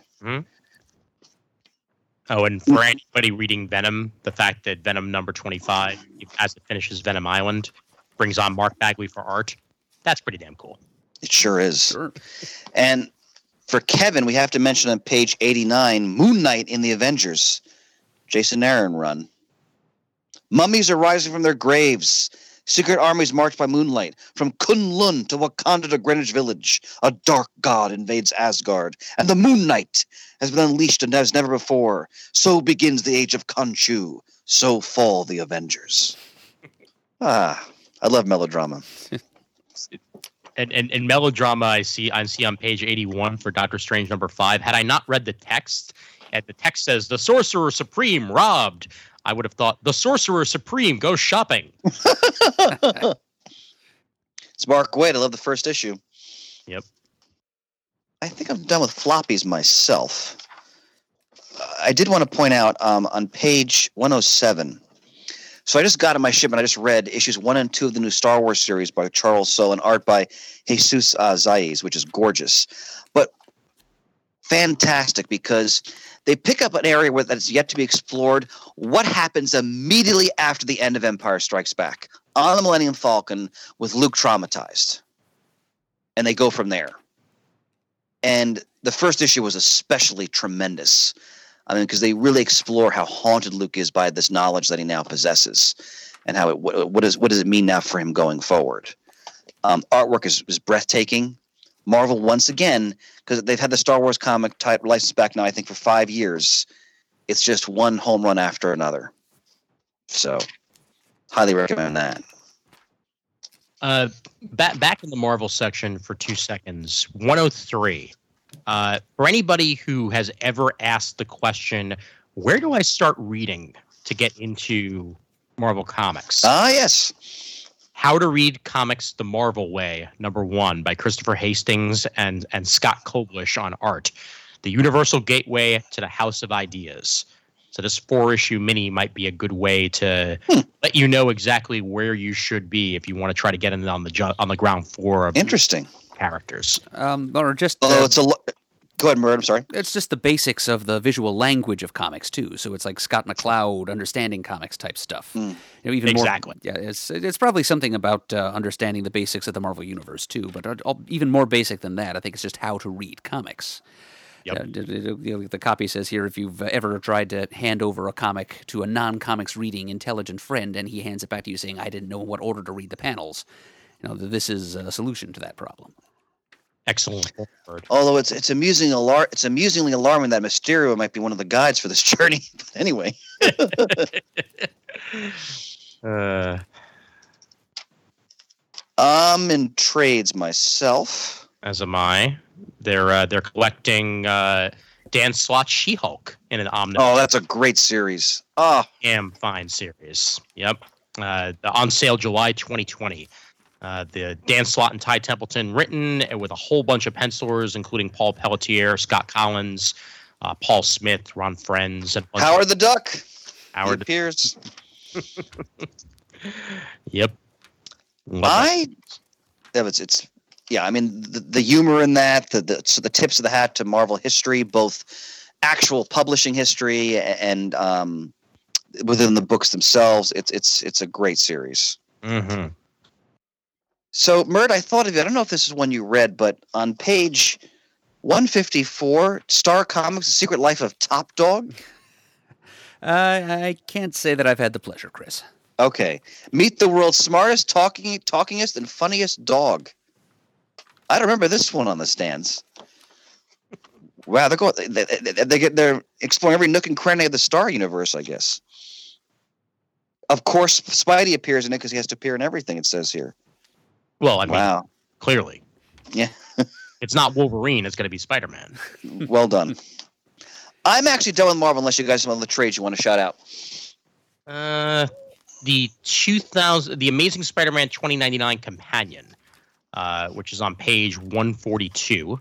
Uh, if you if you you know if you want uh, more info on the uh, 2099 series that uh, of one shots that just came out, uh, then then this will this will help you out with that a little bit. Uh, it's got uh, 2099 Alpha and Omega, Conan Conan 2099, Doom 2099, uh, FF 2099, Ghost Rider, Punisher, Spider Man, and Venom. All right. Murd, anything else you got for Marvel? Uh, the aforementioned uh, Gillen and McKelvey run on Young Avengers is uh, traded uh, no, in its entirety on page 150. It's uh, 15 issues plus a Marvel Now Point One issue. Uh, 360 pages, 35 bucks. Gorgeous artwork. It's yeah, it, it, it's it's quality. Yeah, I'm glad this is back in print because for a while there it was it was very hard to find. Uh, it was originally uh, in, in print as a hardcover, and this is the trade paperback collection of it. And yes, go out there and buy it; it's fantastic. I nominated that for many Best of 2013 awards, as I recall. I remember that. That's right. You got ready for Dynamite? Yeah, let's roll. All right. So, page 166. I'm, I'm just hitting the book now with glee. The Boys, Dear Becky, number one. Have either one of you read The Boys? Never in my life. Okay. I read about half of it and then got tired of it. okay. Fair enough. Yeah. Uh, my listeners know I'm a huge Ennis fan. I love this series. I haven't watched the television show yet. I've heard it's very good. Um, but this is picking up one of the most poignant plot lines of the story and a character that we only met briefly. So I'll be definitely checking this out. Ian, have you watched the television show? Yes, I have. The first season was fantastic. That's what I heard from some other people too. Yeah. Okay. Second season is uh, actually coming way sooner than we thought. It should be done. I think it should be ready for us by like mid-year because they were ready. Oh wow. Yep. Okay, so it got a- so they must have gotten so much good buzz about the first season they went right into production. Mm-hmm. wanted to point on page 169 uh, this is one of Ennis's best. Again i've always raved about Ennis's take on military stories which i think he has no peer in that genre right now. Battlefields volume 1 uh, three great stories from the world war ii era including one the one the story dear billy which i think one of the most poignant world war ii stories i've ever seen in a comic. It's about a british nurse who survived a uh, japanese massacre and how how traumatized she is, is it, mean, how she can't she really can't move on from it. It's devastating. Um, but it, that, that's the battle. The whole battlefields. He did, and the series of them. They're they're tremendous, top flight historical authenticity, and great storytelling. On uh, on page 170, uh, they're offering Nancy Drew and the Hardy Boys: The Death of Nancy Drew number one. Um, so Nancy Drew really hasn't had a comic in a while, and for her to have a comic involving her death and the two main characters are the Hardy Boys, eh, I'm not exactly too thrilled about that. Um, Well, let's see if she actually dies, though, Ian. oh, I know. I, I come on. If her death is in the title, there's no way in hell she's actually. Yeah. dead. I, I just it it's a little disconcerting that that's the route that they decided to go with this. However, and you know Anthony Del Col has worked on on on some pretty good books before, so I'll I'll, I'll trust him on this one. Uh, so we'll we'll we'll see where it goes. I'm in boomless. Anybody have anything else for Dynamite? Mm, nothing on my end. Murd. Nope, nothing here either. So page 200. I didn't read the first volume of this, but it's Azzarello, Faithless Volume Two, blockbuster cult sex thriller. That's definitely up my alley. Um, but look at look at the, the Brian K. Vaughan.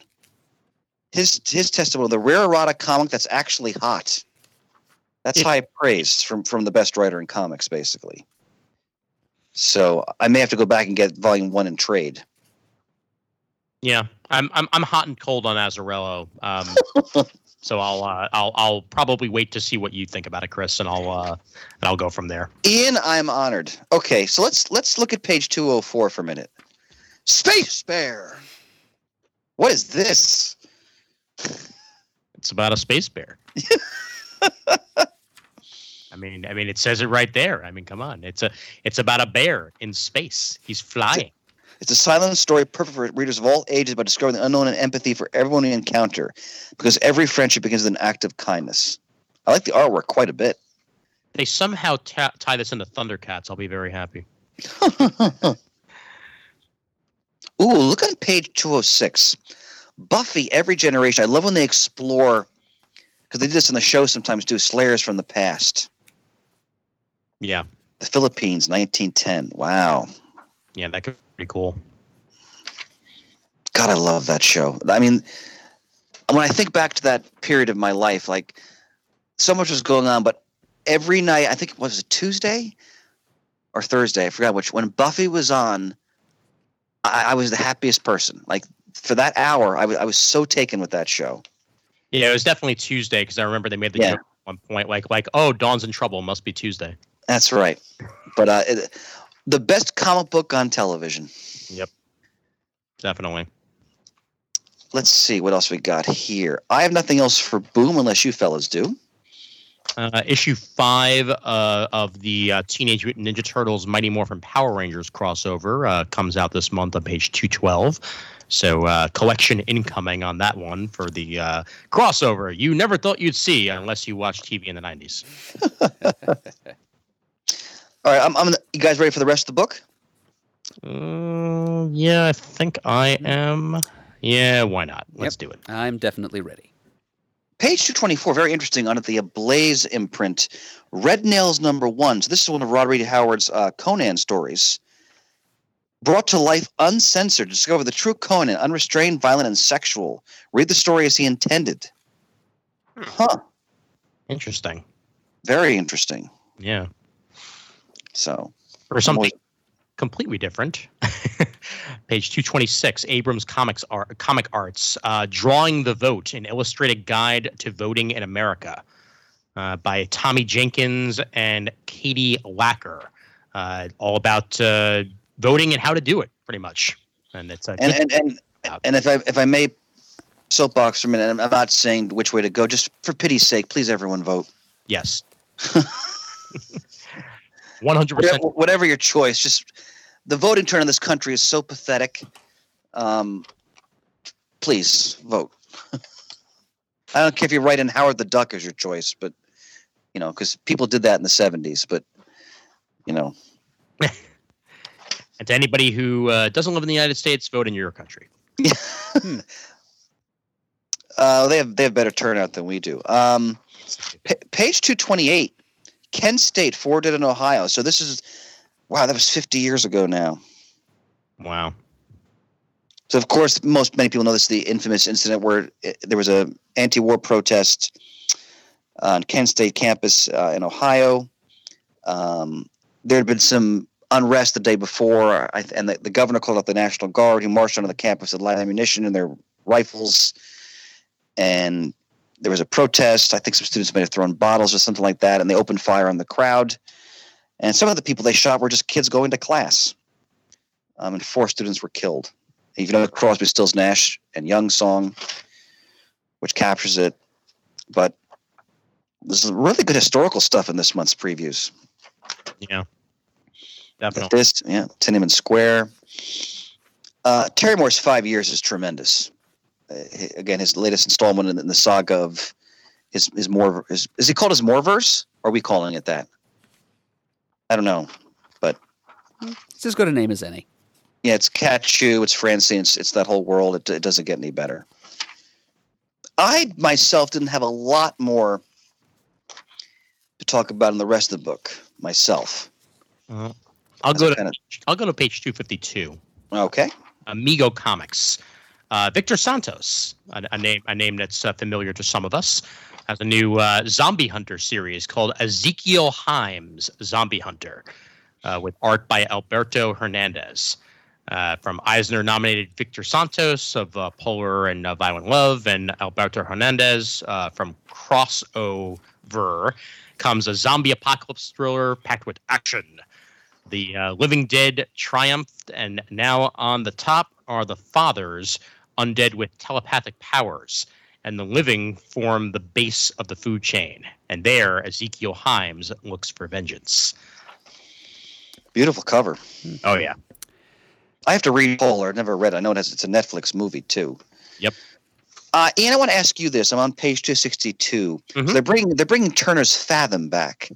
Okay. Did you ever did you ever read this series? Oh, very hit or miss. Like maybe Okay. maybe two or three issues as it was coming out. Uh, I, I I've I always respected Mike Turner um, Mhm. while he was around, uh, but his his art style was never my favorite. Um, Okay. and uh, I only really ever read him when he was, you know, on books that I was already reading. Like, say, for example, the the run of Batman Superman that he did, uh, where they I remember that. Yep. Yeah. um, but uh, but yeah, this is uh, it's nice to at least see Fathom back uh, in a form other than reusing Michael Turner's old pinups, uh, which, Okay. which which they tend to do a lot over at Aspen. Yeah. yeah. So it's nice to see it still living in one form. Um, back under uh, Aftershocks, um, on page 236. Um, this is something new that they're coming out with uh, this month. It's uh, another series about uh, the dead coming back to life, but with a slightly different approach. Uh, it's it's not uh, the dead coming back to uh, eat the flesh of the living so much. Um, it's the dead coming back for an anticipated annual holiday uh, when they interact with loved ones. Um, sometimes just go to uh, party a little bit, and yes, sometimes they do uh, enact bloody revenge. But uh, it's it's a slightly more diverse. Um, uh, range of uh, activities for the living dead uh, in this uh, series called Dead Day, uh, written by Ryan Parrott, best known for his uh, Mighty Morphin Power Rangers comics for Boom Studios. So just a little change of pace from the more typical zombie comic. It looks like. Sure. I'm looking at page 287 of Dead Reckoning, a graphic biography of Winston Churchill. Uh, toweringly important figure in the 20th century. Uh, below that, from Devil's Due, some lover, some hater, Alexandria Ocasio Cortez and the Freshman Force, a ballot box collection trade paperback. oh boy. Written by Josh Blaylock, art by Jill Thompson All right. and Barry's. Page, So, uh, page 264 under Avatar. Uh, yes. Some some newbie to the business. His name is Alan Moore. Uh, uh, has a complete collection of Cinema Purgatorio. Uh, I've, I remember hearing about this as, Hmm. as it was as it was coming out, and I, I never did check it out. But here's a complete collection that might be easier to do it with. It's only twenty bucks at regular price, so I imagine uh, discounts and Amazon and DCBS and what have you would be pretty good. But uh, Alan Moore and Kevin O'Neill invite you to take a trip through the dark recesses of cinema in their first major project together since The League of Extraordinary Gentlemen. Uh, the power of movies, the people behind it, the damage it has done, and the story of one woman forced to bare her soul is all unspooled, one short film at a time. Yes. I'm looking at page. Go ahead, Murd. I'm sorry. Yeah, well, it's it's, it's interesting that we uh, are looking at this the day after Oscar night, but uh, Yeah, Yes. Alan Moore's meditation on the medium of movies. Um, it was part. Uh, it was the lead feature in a, an eponymous anthology that came out through Avatar for a long time, uh, eighteen or nineteen issues all told, and also contained several other backup features, stuff like uh, Garth Ennis's Code Pru, material by Kieran Gillen, and a bunch of other uh, creators of darker material. Um, so th- this is just a collection of uh, the Cinema Purgatorio strips from each issue of the Cinema Purgatorio anthology, uh, all brought together in one handy dandy volume. So if you just want to read the Moore and O'Neill stuff without any of the other features, this is a, a good way to, to go about doing that. Excellent. All right, I'm gonna. I have a family thing that's breaking out upstairs, gentlemen, so I have to depart in just a few minutes. No worries. Um, I just gotta go deal with the teenager. But um, quickly, look, nice to see on page 22 Peter Bagge. I always loved his comic Hate, and uh, he's doing a, a- history of the Zor- the Zora Neale Hurston story. So very important African American in American history. That's great to see Bagge's work. On the next page, I always enjoyed the work of Adrian uh, Tomine. Uh, he he did wonderful slice of life books about you know sort of people in like that netherworld before family, um, shortcomings, scenes for impending marriage, summer blonde, all great stuff. So if you like stories like if you like stories like Strangers in Paradise or The Waiting Place or um, books like that, you should definitely give his work uh, a shot. The thing I want to mention because I always have to mention because it's it's just essential is tomorrow's. Just before I head out here, um, back issue on page three sixty one, back issue one twenty. Uh, Heroes of Tomorrow with a Mon-El hero history, Legionnaires, and the controversial Legion of Superheroes five years later, which I think Peter was a fan of, if I remember correctly. Um, my Uncle Star Slayer, Charlton Space 1999 tie-in, and then on Retro Fan Magazine number nine, wait for it, interviews with 70s Captain America Reb Brown. oh, wow. damn. All right, brothers, forgive me. I must attend to a domestic duty. No worries. I'll leave the last few, I think we're almost done anyway, the last few pages in your care. And uh, we shall all talk very soon, my friends. All right. Mm, We Sounds shall- good to me. and- Excellent. All right, brothers, I'll talk to you soon. Take care. All right. Bye. Good night, Chris. Good night. Okie dokie. Yes. Well, it's just you and me. When fatherhood calls, he must answer. Indeed. Uh, so where do we leave off for you, Murd? Uh, well, we were both talking about uh, Cinema Purgatorio. Mm-hmm. So, uh, what would be the next thing for you? Uh, I'm I'm honestly I don't really have a lot much to be entirely honest with you. So whatever you have next, be my guest. Uh, well, I don't have very many things for the back of the book this month either. I mean, it's it's February. This is kind of the the silly season for comics. Um, but uh, I did want to bring up as an Ozophile on page 285. Uh, Clover Press is giving out is bringing out a new edition uh, with original illustrations uh, by Sarah Richard, who also provided the cover art, and an introduction by uh, big time Oz fan Eric Shanower. Um, Ruth Plumly Thompson's The Royal Book of Oz, 15th in the series and the first to be published after the death of. Uh, of Oz creator L. Frank Baum. Uh, and the solicitation copy goes well out of its way to tell you that uh, it was originally published under Baum's name, and it wasn't until uh, sometime later that uh, Plumly Thompson was uh, accredited as the actual author. Um, this is not the first uh, edition of this book with uh, Thompson's name on the cover. That was several decades ago. And um, you know, I, of course, have read this book a couple of times over. It's uh, the first of Thompson's books, which I hold in nearly as high esteem as Baum's, and some of them I actually think are better than Baum's. So I'll just go out and say it. Um, I, I should mention, though, uh, for those of you thinking of giving this book a try, um, uh, Clover Press is kind of uh, relying on, leaning on social justice here to sell their edition. You know, just uh, this is Plumly Thompson was a woman writing this Oz book, and she wasn't credit. She she she had to appear under the pseudonym of the original author, which is all well and good, but. Um, what they're not telling you is that this book contains quite a few, by today's standards, atrocious Asian stereotypes. It's all about uh, the Scarecrow investigating his origins and discovering um, that he may well be uh, the reincarnation of the emperor of a uh, subterranean, quote unquote, Oriental civilization called the Silver Islands. Apparently, the beanpole on which uh, Dorothy found him hanging in that uh, Munchkin cornfield all those years ago um, was sprouted from the remains of the deceased emperor of this kingdom. He'd been magically transformed into a crocus, and then when the crocus that was the emperor died, uh, this beanpole sprouted from its roots, and apparently uh, the soul of the emperor entered the first thing that made contact with it, which was the scarecrow. Um, this is one possible backstory for the Scarecrow, one possible secret origin. The, the, the book doesn't really definitively say this is how the Scarecrow is able to walk and talk autonomously, although the people of the Silver Island certainly believe so because they kind of forced the Scarecrow to become their emperor, and the Scarecrow is not happy with this arrangement at all. And uh, so, you know, those of you who uh, wish to avoid being uh, spared exposure to uh, outdated portrayals of, of Asian culture, um, maybe don't uh, give this book a try. But if all you're interested in is uh, the history of Oz fantasy literature, well, sure, give it a try. It, it's an important uh, moment in uh, the history of the Oz canon because it's the first time the torch was passed from the original author of the Oz books to his successor. And the Academy Award goes to Parasite. yes, all of them apparently. Yes. uh, no, it, it's just it's just funny to bring something like that up. Like the day after, like we made leaps and bounds in uh, in in you know Asian culture being recognized. Uh, now, now here we are with something from a long time ago, Mm, which yeah, not so much. right. People walking around in Uh. basket hats and long braids, uh, eating dogs and cats. Yep. that- Exactly. that's the sort of stuff you can expect from the Royal Book of Oz. I've got uh, on page 291 uh, out of Disney Hyperion, uh, Amelia Earhart, This Broad Ocean, uh, written by uh, Sarah Stewart Taylor, art by Ben Towle. Uh, Amelia Earhart developed a love of flying at a very young age. What began as a simple joy became something much deeper, a commitment to open doors for all women.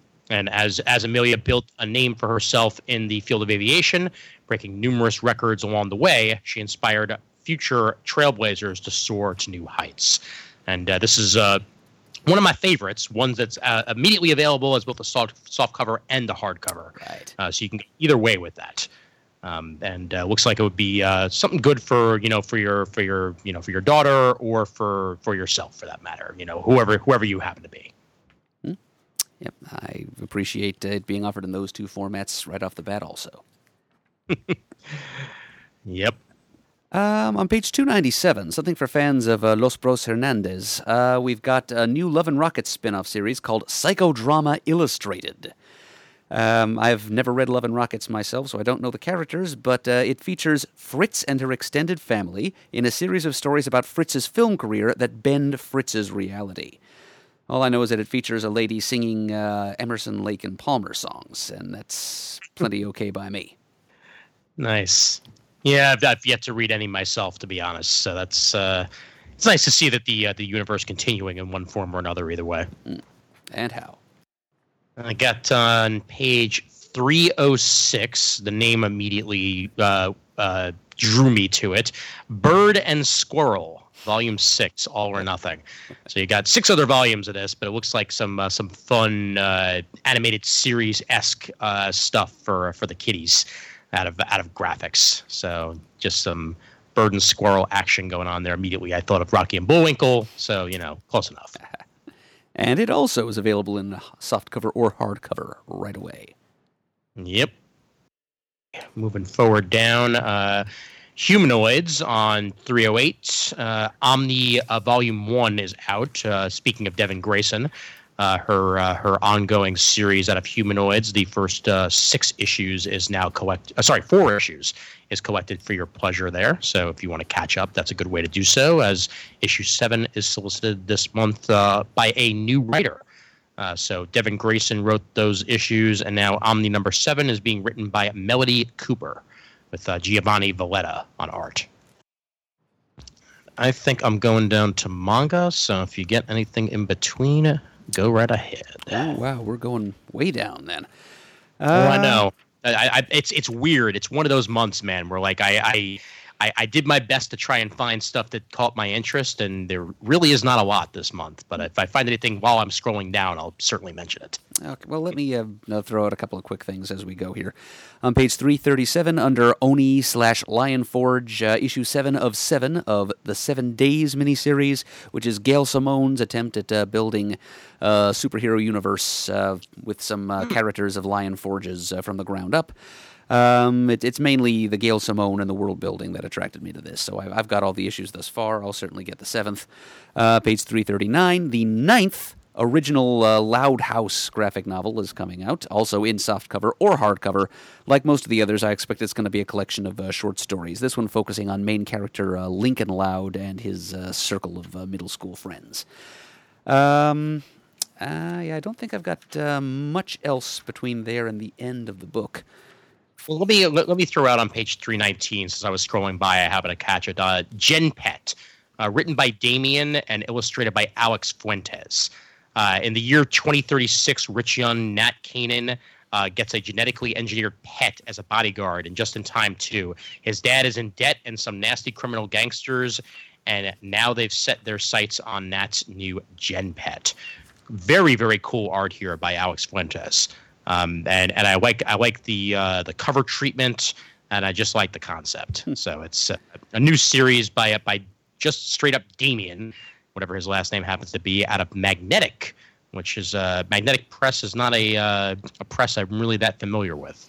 So happy to see some new stuff out of some new press. Yeah.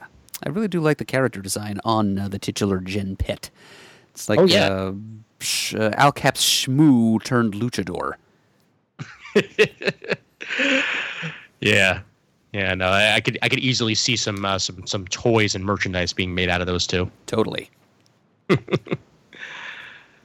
Uh, we got uh, uh, on 322 uh, from Mango, Back to the Future, a celebration uh, greatest of the franchise that defined the time travel genre. Uh, so, yeah, it's all about Back to the Future. That's really all you know. It's a reference book, it's about Back to the Future. Any of you DeLorean heads will be able to uh, get some further knowledge on your favorite movies from that collection. And I see Cullen Bunn has a new series on page 326, Rogue Planet number one. Cullen Bunn and Andy MacDonald. Looks cool. It's space action and uh, some nice spaceship art on there, too. Yep. Always down for that. Yep. And Cullen Bunn is a name I've learned to trust. So, sure. It's a well established genre of storytelling with a well established writer. So, you could do worse than give it a try. Yep. And it does look like uh, Murd that Oni has not lost the Rick and Morty license. I think they just ended the uh, the ongoing and are going with miniseries instead. Huh. Uh, since it looks like we have Rick and Morty Go to Hell number one solicited here, and uh, Rick and Morty presents Council of Ricks number one on uh, 327 and 328. Yeah. I think I may try Council of Ricks. Yeah, it sounds like fun. Alrighty. Now I scroll down even further into that amazing world known as manga. Let's see here. Let's make the magic happen. Scroll faster, PDF. Scroll faster. All right. Uh, Titan, yada yada yada. So close, so close. Man, you don't realize how long the book is until you're just scrolling as fast as you can. Don't carpal tunnel yourself now. Oh, I'm not. I'm not. It's just it's a two finger action right now. Scroll, scroll, scroll. All right. Let's see. There we are. Passing Valiant. Not much out of there. Okay. Here we go. Manga, here we go. Let's see. Something that's not too porny would be nice. There we go. Okay. I love that. Like the, always the first couple of ones when you get to the manga section are the ones that look like they're not for kids. All right. Uh, kind of unfortunate. yeah. Well, you know what? I'm, going- I'm, I'm, I'm, I'm stepping on you here, Ian. On page Oh, 396, it looks like uh, they're doing Transformers the manga a second month in a row, still in hardcover, but this time it's a diamond exclusive foil cover. Ooh. so if you want something shiny, that's that's that's a good way to do that. Uh, two pages up, 394. Uh, Udon is putting out Street Fighter World Warrior Encyclopedia, the arcade edition. Uh, that's a mouthful, but so is pretty much every single title in the Street Fighter universe to begin with. so they might as well just continue that. Uh, it's essentially a who's who for the Street Fighter world. Um, so if you're interested in uh, some obscure characters or some more well-known characters, uh, Udon's got you covered. They're going to do the entire Street Fighter universe or as much of it as they can fit into one volume. Ooh, Kirby Art and Style Collection on uh, 3.99 for uh, 25 years of Kirby. If you're a fan of that pink blob that eats things, you're covered. Yep, I spent many hours on my first generation Game Boy getting to know that little pink blob. Nice. And on there, he just looked black and white. Yeah, I don't think I knew he was pink until quite some time later. I, don't th- I, remember, I remember seeing uh, TV ads for those uh, Kirby uh, games. I don't, I'm not sure he was pink in those. That's a good question. Yeah, I might have to try to track some of those down on YouTube and see whether or not they've uh, they they did have the coloring down on him at that point. And I'm looking, looking, looking. Yeah, even even the manga are in the middle of most uh, are in the middle of most volumes at this point. Not a lot of not a lot of new stuff to be found. All right, I'll I'll go to th- 410 out of out of Denpa. My my buddies over at Denpa. Uh, Goy- Goyabano Holiday. Beloved indie manga artist uh, discovers the wonders of the uh, Goyabano fruit and the Philippines. A trip to Tokyo's Asian Market District. Um, Amayokocho leads the Protr- uh, Protrag on a trip to hunt down the mysterious Goyabano fruit. Little does the Protag and their crew know that their curiosity will take them on a wild and mouth-watering trip to the Philippines. Wow. Well, I am a big fan of fruit based adventure, so maybe I'll have to try that. you and me both, honestly, and and and, and I like I like uh, travel manga a lot. Uh, you, you don't you don't find that genre as much as uh, as as as I'd like, and uh, this is a, a little bit of an adventure tra- strip from the looks of it. So that that'll be right up people's alley, I would hope. And on that very same page as well, if you're getting even hungrier, there's uh, udon noodle soup, little tales for little things. Uh, I don't even want to read read, uh, read the uh, the solicitation for it. It's just it's called noo- noodle, noodle soup. It's bound to make you hungry. Right. Let's let's just assume that it's about soup. Exactly. and uh, with that, I believe I call it a day. All right. And once again, we are giving the back of the book a miss. Yep. Yep. Yeah, not not much. Uh, not much there. Oh, you know what? Actually, why not? Uh, on, right on page 423, I'm sure they have it in another, in another place as well. But there's a, a Baby Yoda shirt and a I Have Spoken shirt, and uh, I, may wind up getting the I Have Spoken shirt. Ah. Ku- Kuiil has spoken. Uh, I'll laugh even harder at that once I've actually seen The Mandalorian, I'm sure. yes, that is true. I have spoken. All right, then I too have spoken, and Chris has spoken. All right. And now that we're all done with our uh, assorted spokening, I think the time has come for us uh, to put this one to bed. If you'd like to send us an email, the address is uh, comicgeekspeak at gmail.com. If you'd like to leave a voicemail, you can call 267 702 6642. You can like us on Facebook. You can join the Comic Geek Speak super group on Facebook. You can follow us on Twitter. Our handle is at Comic Geek Speak. You can go to thecomicforums.vanillacommunity.com, which is our good old tried and true online forum where you can leave feedback about this episode or a variety of other episodes of our show, and also uh, converse with your fellow geeks and uh, uh, friends of the show on a wide range of geeky topics, not limited to the podcast itself. We would like to give special thanks to those of you who have donated monetarily to the show in the past. We really appreciate it. The show would not be what it is today without your support. And as always, we are uniting the world's mightiest heroes, one listener at a time.